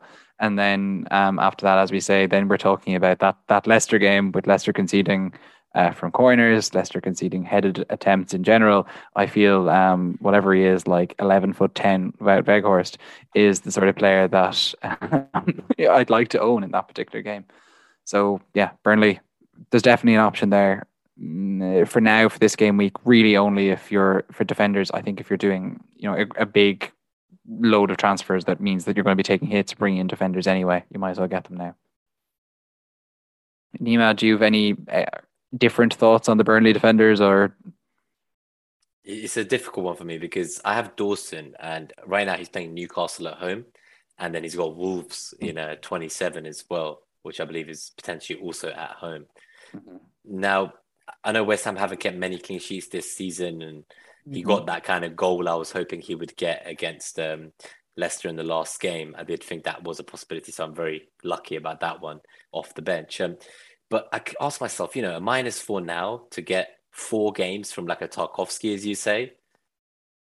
is Tarkowski going to outscore him in four matches? Like, will Thing, I look yeah. back on this and think to myself, wow, those two games for Dawson without the hit, like maybe that was fine. I don't, so it's a difficult one for me. It's like I'm selling a player from a team defensively that I don't really want to own. I'm going to sell eventually for maybe like a Wolves defender, let's say, but I'm bringing in a Burnley defender for the sake of these fixtures, and that to me there's not a good enough reason to bring them in. So the other alternative is I could do De Gea to Pope, and that suddenly feels a bit more exciting because it's like I don't want De Gea long term. And so hold that thought for even one second there, because the the next question that we have kind of brings us on to the goalkeeper transfers, and it's Sam FPL Pricey was asking specifically about buying Ramsdale or Pope for David De Gea and whether that was a worthwhile move this week, even for a hit. Now, Nima, continue. So I think I would like right now. I'm going to get one of the two for the hit, no matter what.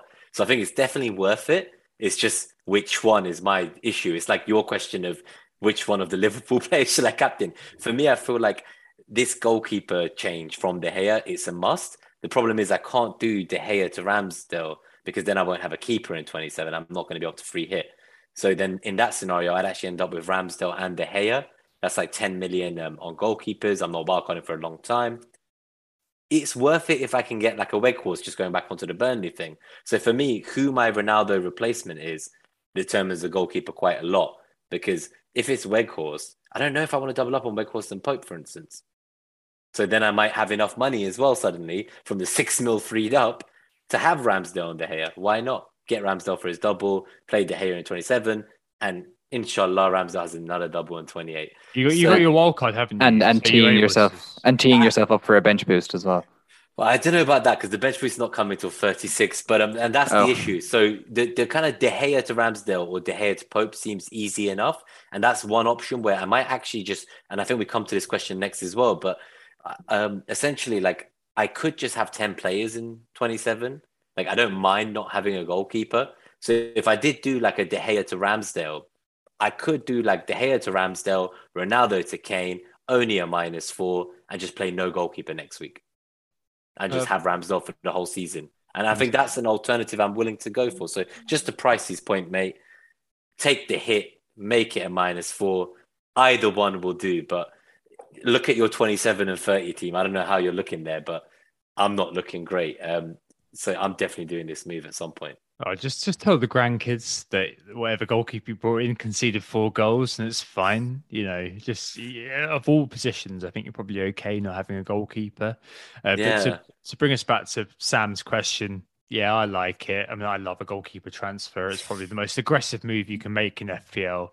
Uh, but Ramsdale in particular is like the one to get. As I mentioned earlier, the fixtures are very good. And it makes me wonder a little bit why I bought De Gea on my wild card as a default.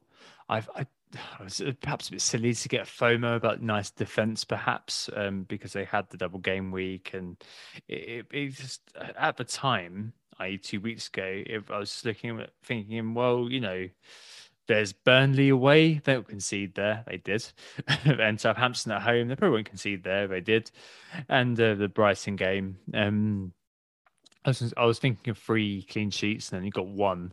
But no, nonetheless, I think that Ramsdale is probably worth just getting. He's the obvious pickup. He's the best goalkeeper for XG prevented this season. And you can have him there for the whole season. Most people are going to probably have Foster as been backup goalkeeper at this point, and he can probably kind of come in on the games he's not going to play. It's probably going to be my sixth goalkeeper transfer of the season for those counting. Um, so it's probably going to be one of those where you can look at it. I know, for example, on the other side of it, Fabio Borges, Nima got Pope the other week. I saw that. Yeah, that was an interesting one, and it is one worth thinking about. Um, he's obviously like got the Midas touches, you say, if that exists. Um, whatever he touches, he turns to gold, right? He was 700k a few weeks ago, and he's back on for a top 1k finish or something. Yeah, I, I think I, I'm not particularly interested in Burnley, their defence. So you're on lads, it's Yeah, Burnley. Ramsdale over Pope, though. Yeah, But, I, I yeah. agree with you. But he'd be the one that I'd be interested if I was. So would you do that in my situation as like a keep De Gea for 27? Yeah, you, you, you've got your wild card, so you can just do whatever the fuck you want, basically. So there's no point not riding without a goalkeeper next week in 27 by doing De Gea to Ramsdale. Like I just get Ramsdale and De Gea basically for now, and then wild Wh- card it out. Why not? You wildcard it out Yeah. very soon, don't you? You can wildcard in 31, I suspect. So you, Maybe, but just- 35 is the thought. if I don't free hit in 30, then yes, I will wildcard in 31 probably because that dead end team will not look good with a double Burnley um, and all kinds of other trash in it. Uh, who knows? Who knows? So, right, we're going to move. So, Yes. mentioning free hits, let's move on to free hit usage going forwards. Uh, Benny Blanco says, "Yeah, lads, when's the best week to free hit for those with two left? Game week 30 is obvious, but could game week change to 27 be the next best with Liverpool and Arsenal assets can be kept? And Adam, uh, Adam Pritchard at Free Five Who, how many players is the amount that could trigger your decision to free hit? If you have nine players, 10 players, is that worth using the chip in game week 27? What are you going to do? So, I mean, I I think game week 27 is looking pretty good for a free hit, just because I think most of us can be moving out of City. Probably most of us can be moving out United as well. City are away at Everton that week, and Man United are at home to Watford. And also, game week 30, is this really the one to be using your free hit in? I mean, you said that you're going to be looking at. I'm trying to your free hit stumble through it actually. Yeah, no, so I'm looking to stumble through. I don't want to use the free hit that week. Um, I'd only use it now if So- it happened. Uh, that's it. So Ben Ben Crellin, um, his predictions to the spreadsheet basically is saying that there are going to be probably four games at best regarding Yeah. unless something ridiculous happens. Uh, so Aston Villa, Arsenal, Wolves, Leeds, Leicester, Brentford, and Burnley, Southampton probably going to be the four games that happen there. Is that going to be worth free hitting in? Absolutely not. Like they're not the best games, and if you transfer in, if you're transferring in Arsenal players this week, for example, then you're already building your way there. If you're free hitting the next game week, That's Um, what I'm thinking. I'd rather kind of build towards game week 30 now with Arsenal players, Wolves players, and buy a Broja, buy some Burnley players, and just pray that Burnley Southampton isn't a blank that week. Because I think for that to be a blank, it's got to be a kind of a semi cup upset. but you've got Southampton- you've got free free transfers. You do, but then now. equally, imagine you do it like me and you get Broja or you get the Burnley players, and then those free assets you have don't have a game because Southampton beat West Ham in the cup, and we won't know that till after the game week twenty seven deadline. So for me, it's kind of like with Burnley having the double double.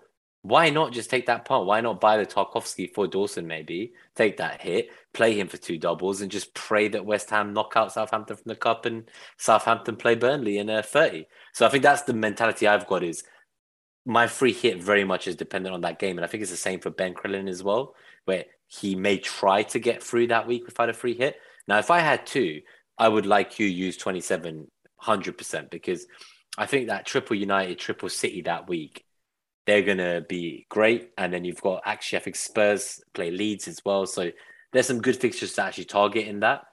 And you could then attack this game week much more heavily as well with triple Arsenal, free hit in 27. Um, I think either way, whether you've got one or two, try to stumble through 30 is my advice. However, obviously, this is very early. This is way before game week 30. So be flexible, is, I suppose, what I'm saying. Like, so something like a Wolves player or Arsenal player, that's more flexible than a Burnley or Southampton player because one of them is actually guaranteed a game, the others is 50%. Yeah, I mean, you've got maybe if you're answering to Benny Blanco's question, probably the 33 is another one Yeah. where that's probably the best place to play the other free hit. That's a semi final, right? So I, I just think 30 is going to be so rubbish. There's Hmm. no point using a free hit there. You're going to be buying in the players that most people will already be covering, and you're going to be basically playing the whole game of will appearance points basically give me a green arrow? Probably not, actually, because most people can have six, seven, easily get to eight or nine players. I think that'll be enough, really. I think don't know about eight or nine in 30. That's that's very ambitious, but Well, I would yeah. be very happy with six or seven. Yeah, but I mean, I'm- I'm- fixtures, yeah. But I'm, I mean, most of your key players can be owned, and I think it's probably going to be the case of kind of hoping some ex- esoteric players can do the job for you. Anthony, final question uh, this week. I thought you were going to have you were going to read it yourself. I was like, well, okay, I'm waiting. Yeah, this question was basically asking about free hits, um, and it was basically asking about which core players would be targeted for the free hit in 27, and is Triple Burnley viable? Uh, is Triple Burnley viable? Probably not. I think is kind of the the first question that we might kind of deal with in that particular quandary. From there on, the free hit in 27, I think you're uh, like helpfully because Man City are playing, they are going to be part of the core. And as Nima touched upon there as well, I think whether you like it or not, you're going to probably put United players into this because they're playing against Watford, and you know they're one of the few big teams that are left there. Leeds, From there, Le- Leeds. I think are they playing Leeds? Playing- Leeds? no, what they're playing Watford. Are they? So when are Yeah, they? Le- Leeds. Leeds play Spurs. Oh, Um, okay, I think you- you- United. playing. United play Leeds during the double game week in 26. Oh no, I think of Spurs, City, and United as the three teams you want to cover. Hence why you can't have free Burnley. Ah, yeah, okay, right, Okay, yeah, okay, that get where you're coming from. Get where you're coming Oh, from.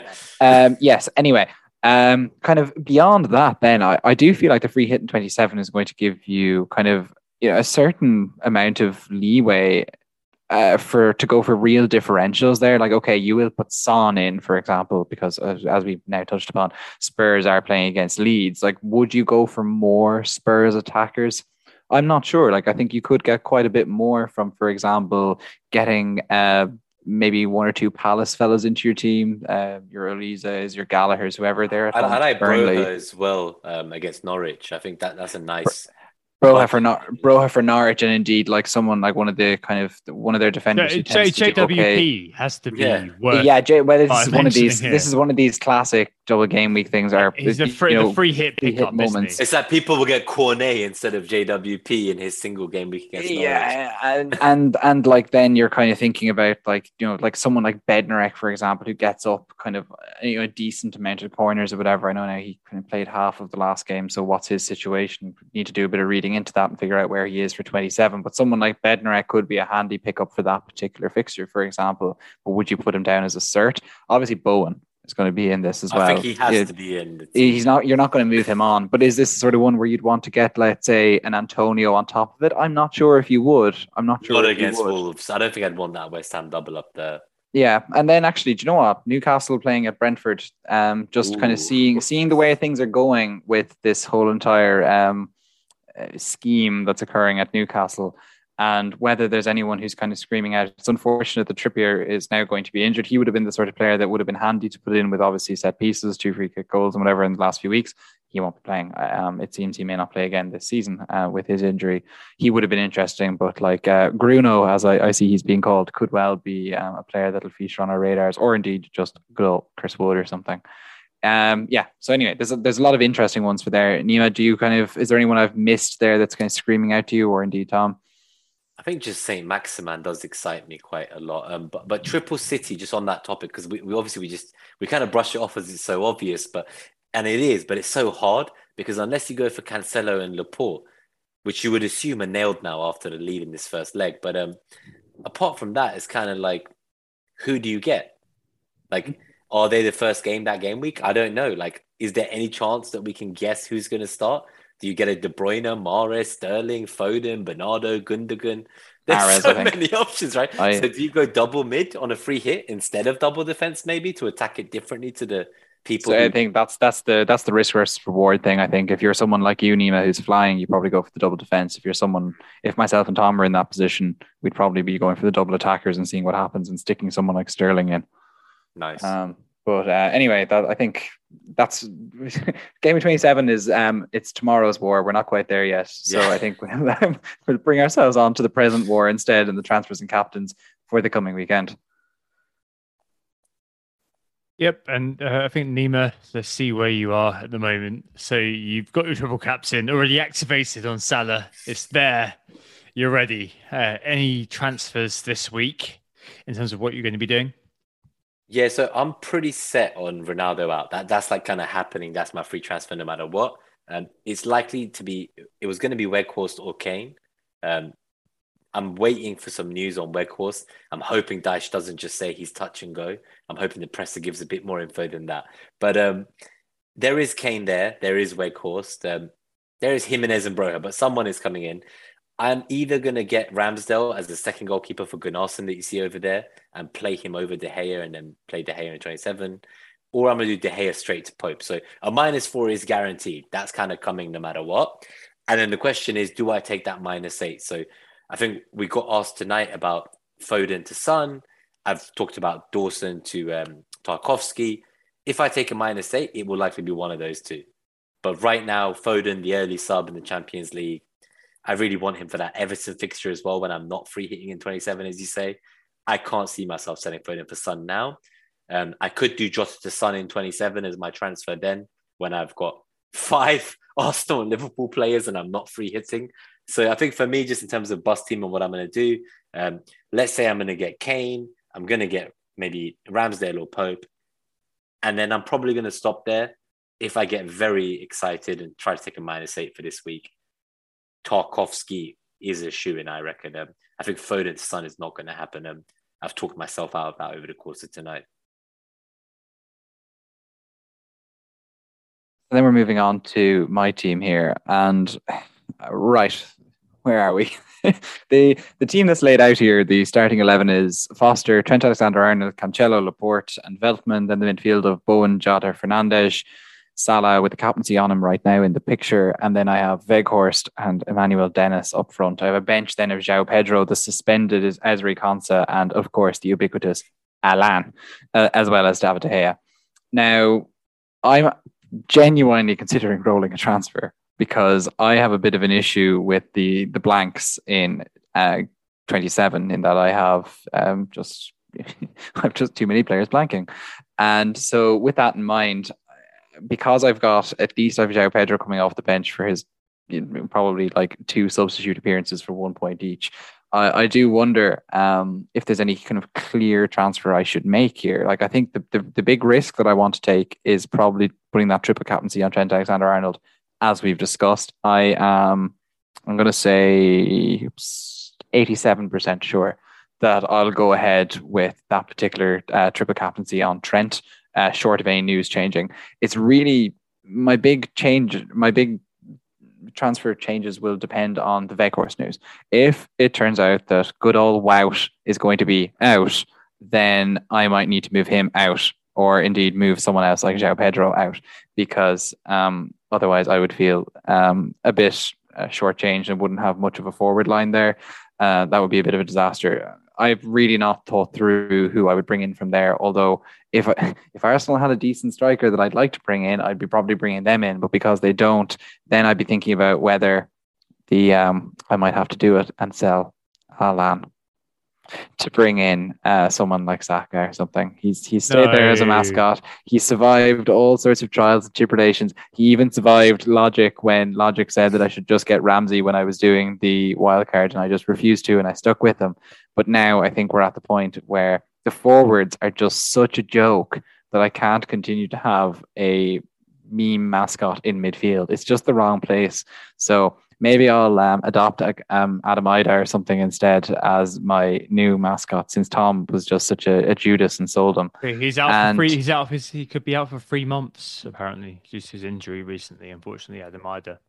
Oh my Christ! Oh really? Oh wow! It's it's, it's Jesus. It's a bit too early in the week for that sort of bad news. What's going on with um, João Pedro on your bench? Um, what's going on with João Pedro? He he's lost. Actually, he found his way into my team a few weeks ago. It was it was it was disappointing for me. It was even worse for João Pedro. He actually lost a manager as well along the way. Uh, like things aren't good for any of us, uh, specifically for João, but you know, not good for me either. Does that answer that question?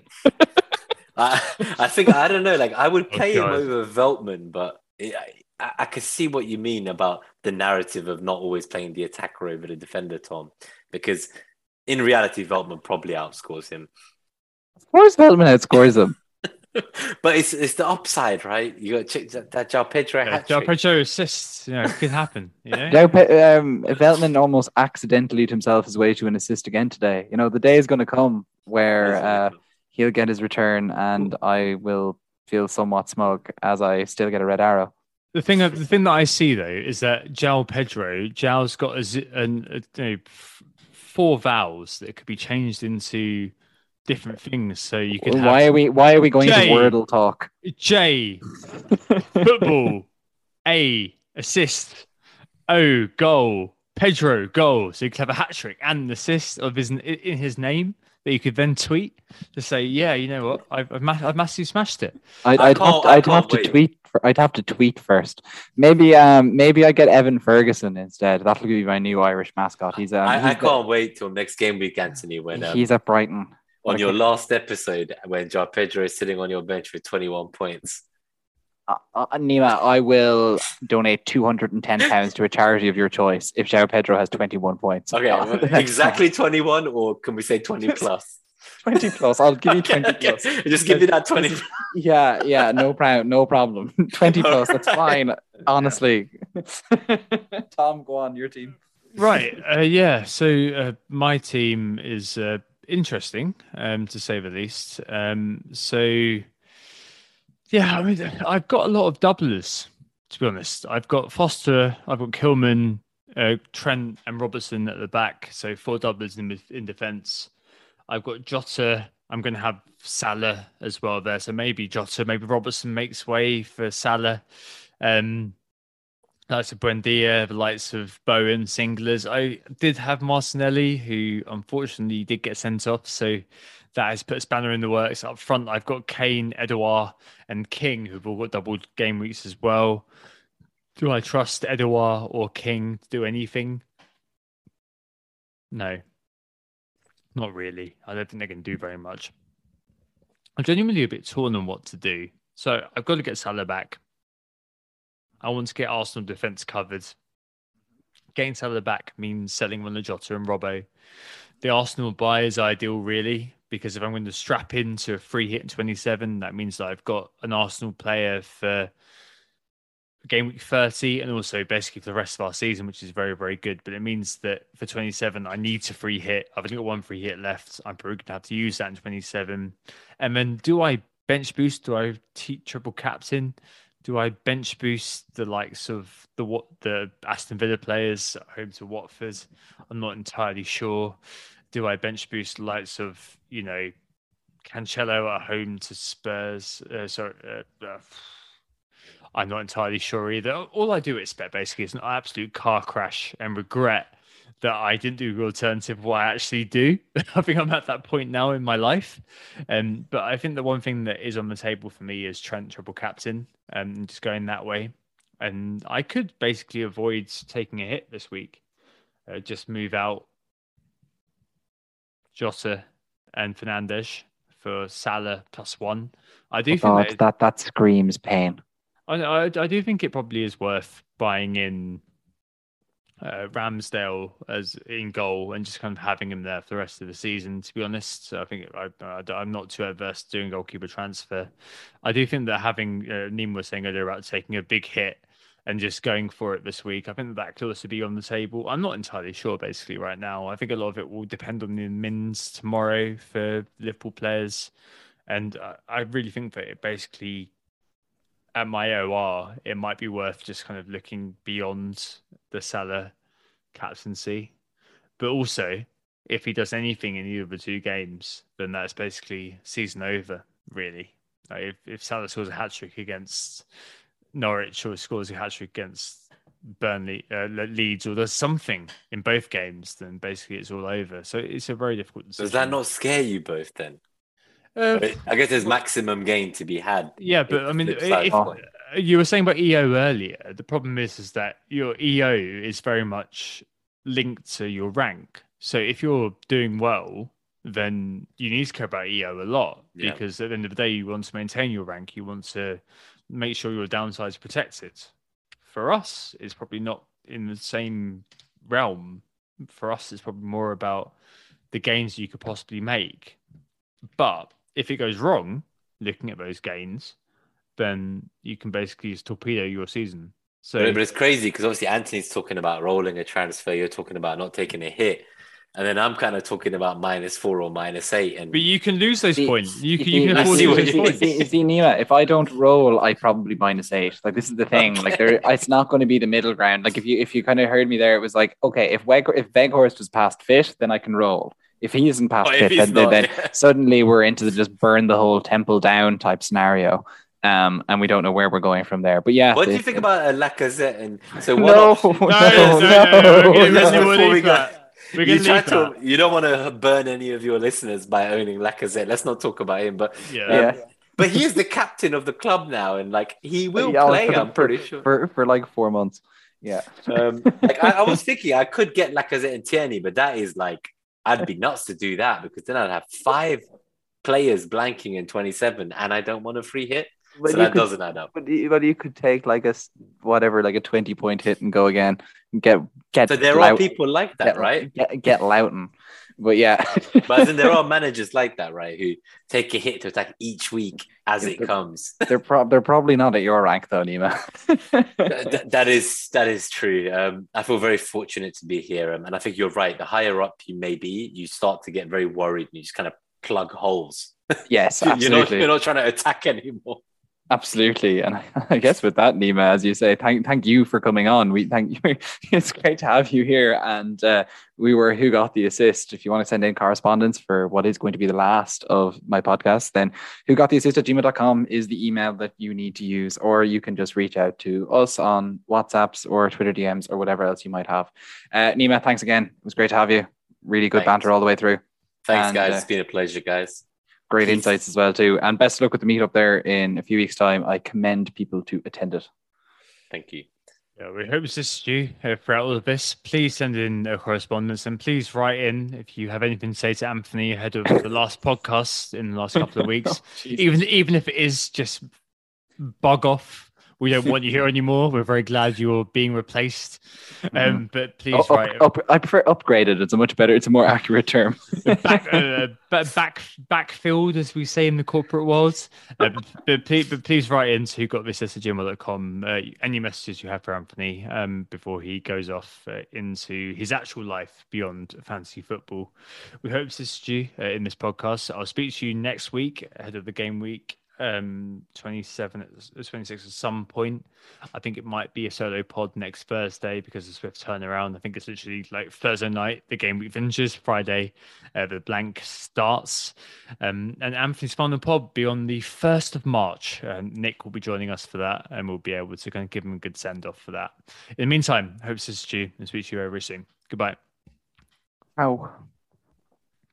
Oh, it's a goal. Who got the assist? Who got the assist?